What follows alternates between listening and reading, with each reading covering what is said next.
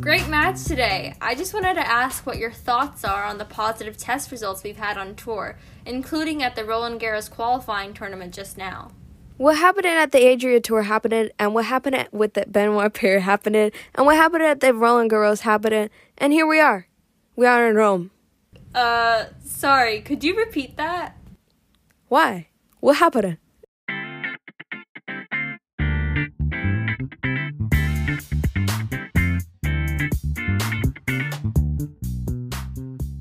Hello, everyone, and welcome to Hold On to Your Racket, the podcast for tweens, teens, and other young tennis fans. We're your hosts, Shravya and Josefina. Josefina and I are so excited to be creating this podcast and sharing our love for tennis with you all. Shravya and I are two high school gals and tennis fanatics united together by our on the court and off the court companionship. And we're the young female voices in modern day tennis you've been looking for. So we hope you enjoy this episode and stay tuned for more. Welcome to this episode of Hold On to Your Racket. Today is September 21st, and the Italian Open wrapped up today with Halep and Djokovic taking the singles titles. Horacio Zeballos and Marcel Granollers took the men's doubles trophy, and Barbara Strycova and Hsieh Su Wei captured the women's doubles crown. Before we go into talking about tennis, though, let's discuss some hot headlines. Right, so our first hot headline of today is that the International Tennis Hall of Fame has announced the seven uh, induction nominees for 2021. So there are two nominees in the contributor category, and one of them is the original nine. So this is the first ever group to be nominated. The Tennis Hall of Fame hasn't ever done that before. And the original nine were obviously the nine women, the tennis trailblazers who fought for equal pay and helped create the Virginia Slim circuit, including Billie Jean King and Rosie Casals. So they are the first group to ever be nominated for induction into the Hall of Fame. So that is pretty cool, along with all the work that they did for tennis and for sports in general. The second nominee in the contributor category is Dennis van der Meer. He is a famous coach um, and he developed the Professional Tennis Registry, also known as PTR, and this is used for coaching certifications now. So he standardized that whole process and is lauded in the tennis community as a coaching legend. The remaining nominees are all players. So the first is Lleyton Hewitt. I'm sure you've heard that name. He's the youngest male world number one. He was number one at 20 years old. He's a 2001 U.S. Open champ and the 2002 Wimbledon champion. The next one is Lisa Raymond. She's a WTA doubles star. She's American and she's won 11 major titles with both doubles and mixed doubles combined. Juan Carlos Ferrero from Spain is the former world number one and 2003 Roland Garros champ. The next one is Jonas Bjorkman from Sweden. He's the former doubles world number one, and he's won nine doubles majors. The very last one is Ser- Sergi Bruguera, who won the 1993 and 1994 French Open. Right, so we have two nominees in the contributor category and five in the player category. So the way that voting and induction works is that out of these seven nominees, there is no minimum or maximum number that can be inducted. And the, basically, the voting process involves the Hall of Fame official voting group and a fan vote. So, fan voting takes place from October 1st to October 25th. You can do it online. I've done it before, it's kind of fun. Um, but it only applies to the player category. So, the player or the person, that candidate with the most fan votes, gets an additional three percentage points, and second and third place get two and one extra bonus percentage points, respectively.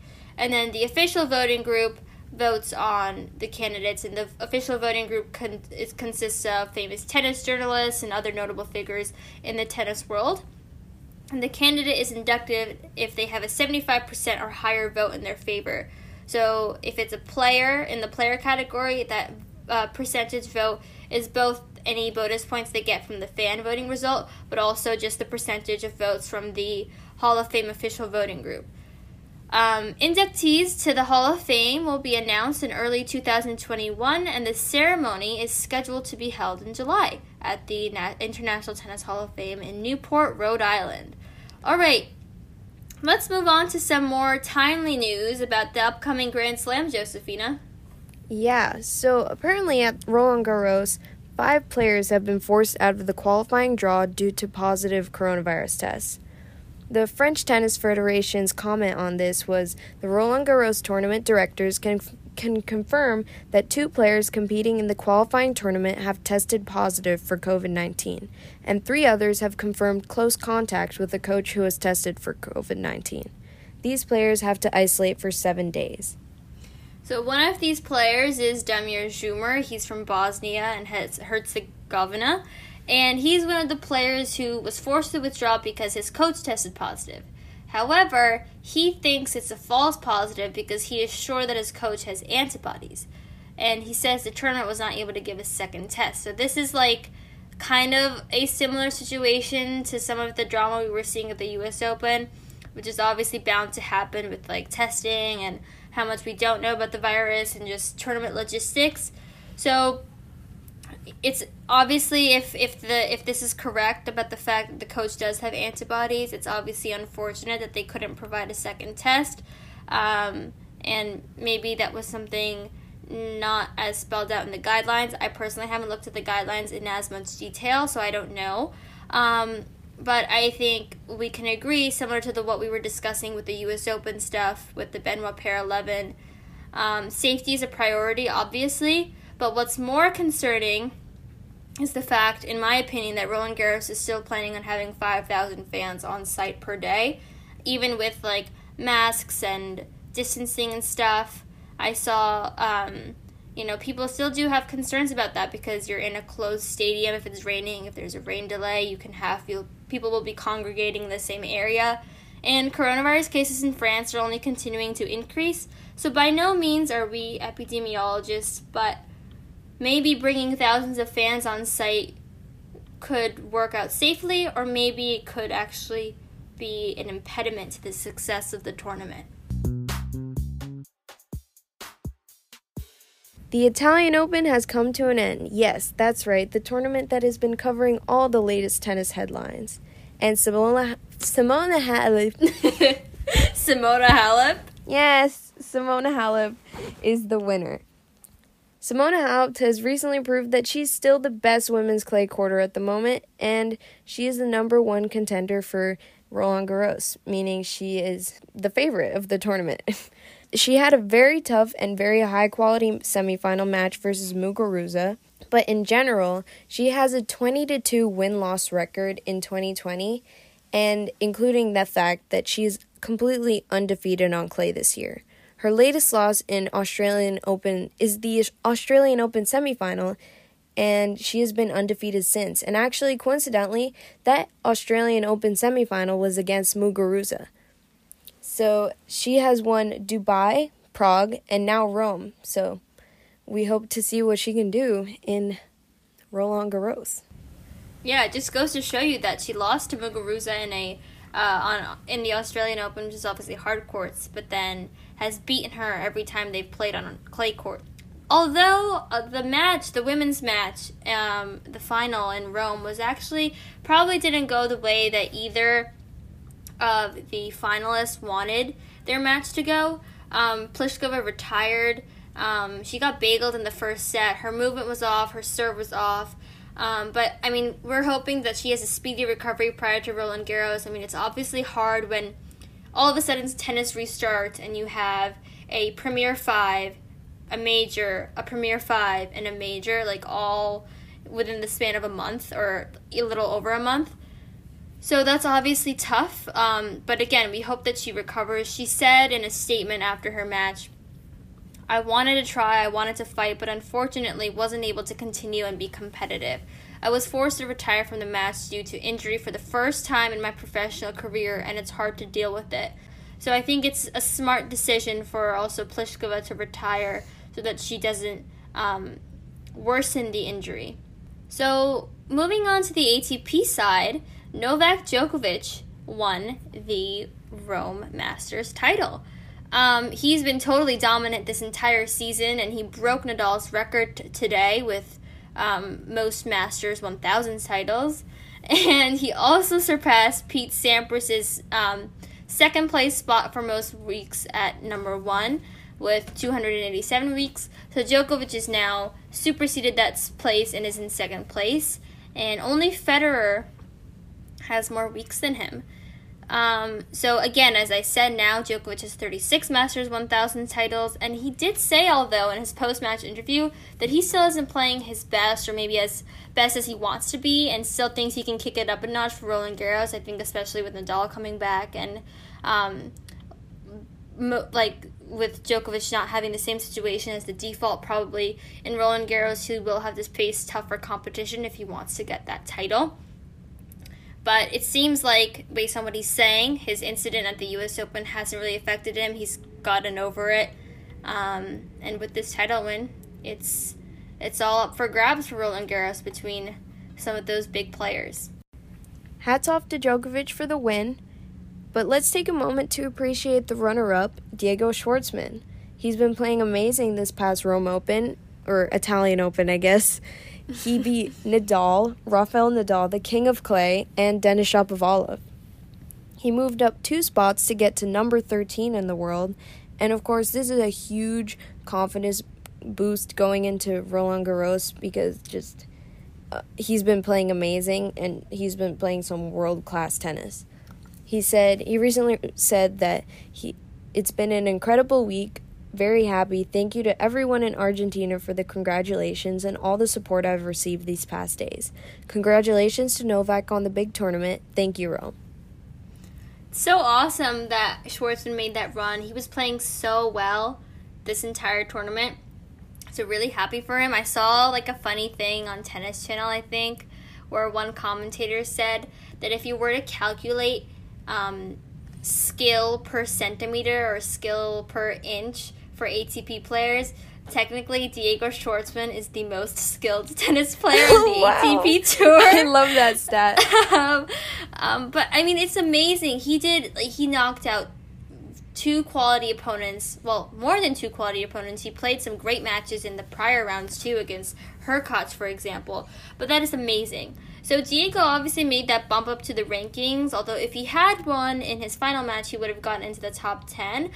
But we did have a new person enter the top 10. Josefina, let's talk about who that player is. That person is Canadian Denis Shapovalov. Huge congrats to him. Obviously, breaking the top 10 is just insane, especially now he is the youngest person in the top 10, so that's also huge. Just wow, top 10 like being one of the top 10 best tennis male tennis players in the world, that's just insane to me. Going into our double fault segment, which is a segment we do here on Hold On to Your Racket, where we look past at some of the fails of the week. So last week we did all aces and we gave tennis the tennis world a break, but this this episode we're going full on. So Shravya, take it away. Yeah, um, this is something that Josefina and I are actually really mad about, and did not you know, end our Italian Open watching experience um, in a positive light. So the Italian Open decided to not pay the WTA athletes the same as the ATP athletes, and they did some really sneaky stuff here. The Italian Open has been known for not giving equal prize money for years. Um, and it seemed like if you look at the champion prize money, they are so close. The WTA champion gets 10 euros less. I find it petty that why didn't they just make it equal? So when you're looking at it, you're like, okay, I guess that's like better than a huge pay gap. At least it's just 10 euros, which is absurd that that is our bar, but that's what you see at first glance. But if you go back to the earlier rounds, up until the finalists, you can see that the prize money distribution is very messed up. So, Josefina, why don't you highlight for us the absurd differences in prize money for the ATP players and WTA players throughout the tournament? Yeah, just to give you a little picture in your mind, the first round ATP winner gets 21,190 euros. In comparison, the WTA winner gets only 9,000. In the second round, the ATP gets 37,490 euros and WTA gets 13,745. And then moving on to the third round, we still see a huge difference with the ATP winning 61,000 and WTA winning only 9,355. 19,300. 19,000, yeah, but still, huge difference. Exactly. Then, if we go into our deeper rounds, we still see the same issue. The ATP quarterfinalist gets 75,000 euros. The WTA quarterfinalist gets 37,910 euros. Then the ATP semifinalist gets 100,000 euros. WTA semifinalist gets 80,000 euros. Both the ATP and WTA finalists get 150,000 euros. And for the ATP champion, he wins 205,200 euros, and the WTA champion wins 205,190 euros.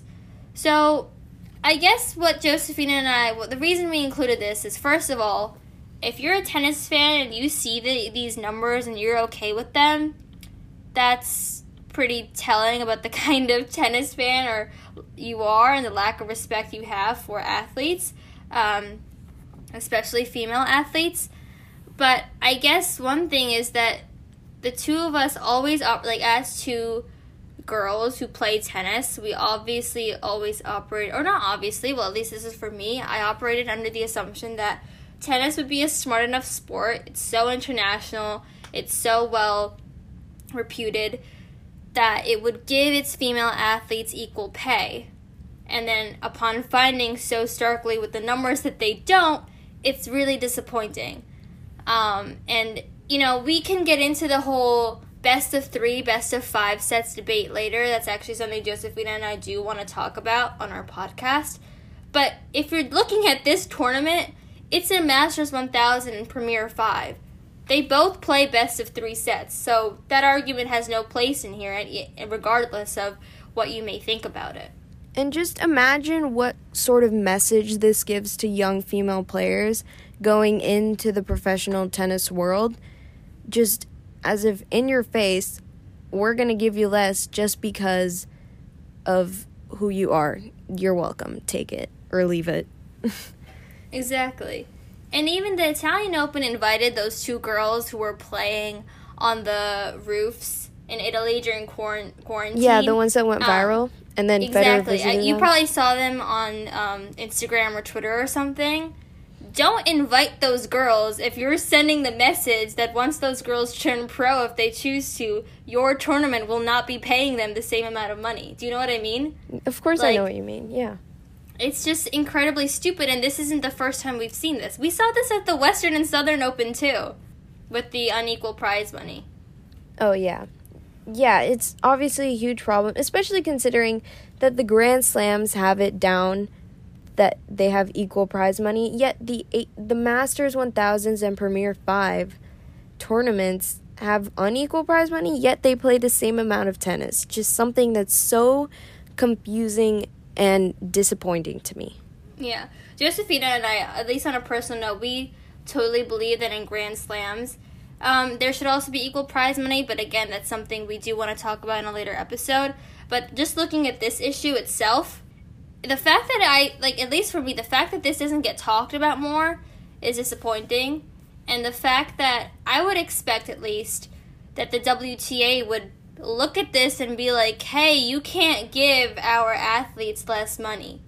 But I, I just feel like they, you know, I don't understand why no one's saying anything about it. Or maybe people are and we're just not hearing it. Maybe people are just, maybe just female athletes are tired of it, which I also understand. Um, but it's it's disappointing. Thank you so much for joining us, and that is game, set, and match for today. If you like this episode, please let us know and stay tuned for more.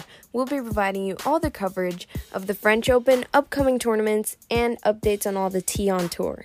Email us at holdontoyourracket at gmail.com for any questions and leave a rating on whatever platform you're listening on. Hold On To Your Racket is available on Spotify, Apple Podcasts, and Google Podcasts. Follow us on social media at Hold On To Your Racket on Instagram and at HOTYR underscore tennis pod on Twitter. Our next episode will be released in a few days where we will preview the French Open and recap any action from Hamburg and Strasbourg. So stay tuned for that. And remember, my name is Josefina. And my name is Shravya. That is, if you enjoyed this episode. If you didn't like it, please tell your friends my name is Tom and Shravya's name is Bob. See you next time.